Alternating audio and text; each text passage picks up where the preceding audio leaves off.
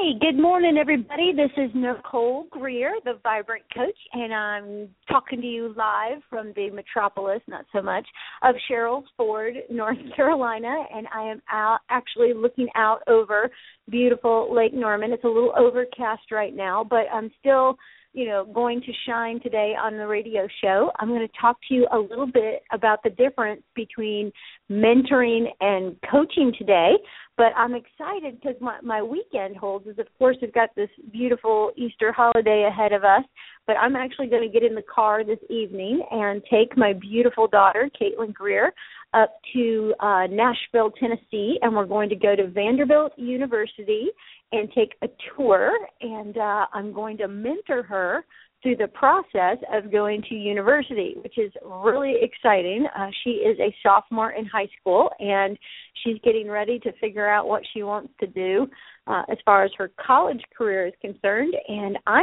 am actually a pretty good mentor for her because I am somebody who just successfully navigated her own college career.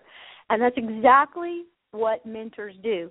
Mentoring is this process where we are going to take knowledge that we possess and we're going to hand it generously to this other person. And so that is the difference between mentoring and coaching. So a lot of people, you know, they're like, you know, we have a mentoring program, we have a coaching program, and they're kind of hybrids usually. But I thought it was really important to stop and take stock of the key differences between mentoring and coaching because we want to be very clear about you know the result we want with people. So for example the result i want with caitlin this weekend is for her to just understand the process of choosing a university and you know understand the process that vanderbilt has in place and then how does she get herself where she wants to go so I'm going to share stories. Her brother, who is also a senior in college, is going to share his stories. He'll be doing some mentoring, and so will my husband. Now, after we get back from this trip, you know, then the coaching will take place, which is how will I move her to a higher state of performance around picking the right school. So the deal with mentorship is it is about simply exchanging knowledge and providing experiences that help people see where they might want to go. And and it's very much where the mentor has full permission to share their own stories, their own agenda, and that kind of thing. Uh, we want to transfer knowledge, and if we're talking about on the job, we want to transfer knowledge of how to get the job done. So there is a lot more telling, instructing, and teaching in mentoring than there is in coaching. Coaching is more about performance. So once you've been mentored and you know what to do, now I'm going to ask you powerful questions, do a lot of listening, help you come to your, your own conclusions, help you get your goals written down about how you're going to take your new knowledge and you're actually going to put it to work. So these two things are very much separate but imperative that we understand. So, mentoring versus coaching. Mentoring and coaching uh, have distinct styles, different goals, but related ideals. And so, mentoring is setting the example and sharing your wisdom uh, so that somebody else can follow in your footsteps. And then on the flip side, coaching is drawing the genius out of an individual so they can live out their ordained purpose. So we've defined that, and the and the next question that kind of bubbles up is, well, you know, why do we need to do mentoring or coaching? You know, we should just hire people or work with people who are qualified for the job. Well, that is absolutely true. You should hire people who are qualified for the job, but when you're bringing new people on into your department or into your life to work inside of your entrepreneurial endeavor, you've got to work with them about kind of the ins and outs and help them set up what I call appropriate mental models so you can kind of tell people when you bring them into your department or into your world or into your business, hey, this is how we do it around here, but not only how we do it, but this is how we think about it. And this is how we frame things. And these are the ways that we move toward our goals. So a lot of behavioral action instruction as well as the attitude and the mental model that you have while you carry out the work or the business you've been hired for. Now, here's the obstacles with people is that, you know, when we hire people, oftentimes we're fatigued because you know, we've hired this person we've probably been without or we're just now getting this new position in place. So we hire somebody and what happens with leaders uh, is we tend to relax. We're like, okay, phew, we we got this person, you know, hired and now we can relax but that is not the truth at all. This is exactly where mentoring comes in. So you have to do what they call in the HR world, the human resources world, an onboarding process. And in that onboarding process, we're talking about getting uh, the person uh, assimilated into the new work culture that they're going to be in. And so to do that, we're going to provide them direction, we're going to get them aligned, and we're going to get them committed. And that process is going to take one on one mentoring. So you got to give people support. You've got to pull back from the busy, busyness of your work schedule and actually put into the calendar times and dates when you're going to sit down and mentor this new employee because this is going to do a lot of very good things. So here's here's why we mentor. One, it reduces stress. It reduces stress for you because you know that you sat down and you told this person, this is how we do things here. These are the mental models. This is the behavior we're looking for. So it's kind of like you've made your expectations crystal, crystal clear. The second thing that it does is it relieves the stress for the new person that's been hired, the mentee. So the mentee gets some one-on-one time with the new boss. A, they feel really empowered um, usually, this has a great impact. It builds trust, and this this whole process relieves stress for them as well. The second thing we do with mentoring is that we're going to start to eliminate bad habits and and this is ginormous. So, you know, there are things that we assume, we all know what happens when we assume things, is that people are going to come in and do their best job. And maybe that they don't know what their best job is.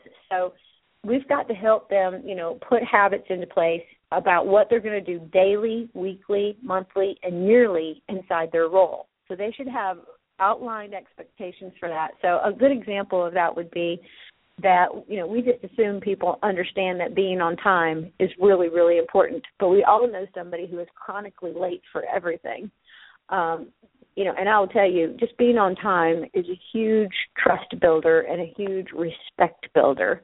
So we want to be on time. So you know, really setting down and saying, you know, being on time is important. Dressing appropriately is important. Uh, the language that you use is important, and then doing your job, you know, is really like the fourth thing on the list. You know, so it's really about how you're going to show up. The other thing that happens when we mentor people is that we start to um, see that both the mentor and the mentee start to appreciate the enterprise. You know, when you slow down to kind of honor the fact that somebody before us, or if you're the entrepreneur, you, you know, you sit down and you kind of honor, oh my gosh, how how lucky, how blessed we are that we both are working inside of this organization and most organizations have a very positive impact on the world okay? Most uh, and sometimes morally we have to think about this but for the most part most of us are involved in endeavors that have a very high minded very good outcome. So let's say that you're in the real estate business. You're not just helping people buy a house you're helping them buy a home right if you're in the coaching business like me, it's not that I'm just providing coaching. I mean, I, I'm actually working with people and they're transforming their future by choosing a higher level of performance. So when we have a mentee and a mentor sit down to actually talk about the high, high work that we do, it ends up being tremendously powerful and people are in a state of appreciation. And you know, when people are in a state of appreciation, the reality is they're energized, they're going to work harder, they're going to be more innovative and creative. It's really important. So the other thing that happens uh, when we have a mentoring relationship is that uh, the mentors uh, have to stop and slow down and look at is is my mentee is my person that I'm trying to uh, grow do they have all the resources that they need and so this is where this uh, you know great alignment happens so a lot of times we will think we have given people all the tools they need to move forward. And you know, when you slow down and you talk to the person and say, I, I would do this, but I don't have, you know, the time, the money, the energy, the thing that I need. And so it really helps the mentor and the mentee to go from this place of scarcity to abundance. You know, where, you know, I don't have what I need to get the job done. How do they expect me to get the job done? But boom, if the mentor and the mentee are sitting there and this comes up, then boom, we're going to put a, a, a resource in place and we're going to move out of scarcity and into abundance, which is, again, another place of great innovation and creativity. And then finally, the last reason why mentoring is so, so important communication is occurring. And I will tell you, I will tell you that many, many people on the front line of organizations do not feel like they're being communicated with. And um, I was listening to this video, as you all know, if you listen to my radio show all the time, you know I absolutely love YouTube, and I'm kind of just a business geek. I watch lots of business videos, and uh, I was watching actually a rerun of Undercover Boss, which, if you're a leader, I totally suggest you watch this show because I think it's genius. But the guy on there uh, was talking about how uh, he talked undercover to all of these employees, and they had no clue what was going on at the home office. It truly was kind of this ivory tower mentality and so when you have a mentor mentee relationship, you're communicating. And uh, this guy said, it was genius. He said, you got to communicate, you got to communicate again. And then if you don't think you've communicated again, uh, uh, or you think you've communicated enough, you're wrong. Over communicate. So that was that was his advice, and I just think that that is absolutely huge. Is that we do have to communicate, over communicate, and communicate again. So so, what would be on the mentor's checklist if he or she was going to have a mentee? Well, you know, you need to actually have the job description of this new person in place, and the first mentor mentee you know dialogue simply needs to be about you know what are the minimum requirements for this role? And that is something that people don't understand about job descriptions that that that is just the minimum. Like you at least have to be able to do this. Now the mentor can through the mentoring process look at the mentee and say this person is capable of these other obligations these other responsibilities now that i have gotten to know them and i've communicated with them i clearly see this person has a unique ability to do this or a unique ability to do that and really, really important, I work with a lot of leaders, you can add to people's job descriptions. You're the boss. So you can add and what you'll find is that when when you find somebody's unique ability and something that they do really, really well, oftentimes they do it really well because they enjoy it. And then you add this to their plate and it's not like this burden, oh my gosh, they're asking me to do more than I signed up for. It's it's usually not that at all completely different thing where, oh my gosh, these people have taken the time to talk to me. They've got me in a role that I'm qualified for, but they're totally understanding my unique ability and they're going to plug me in. And that is huge. So, you know, get getting to that point where you're mentoring people and having the one-on-one and using the job description is huge.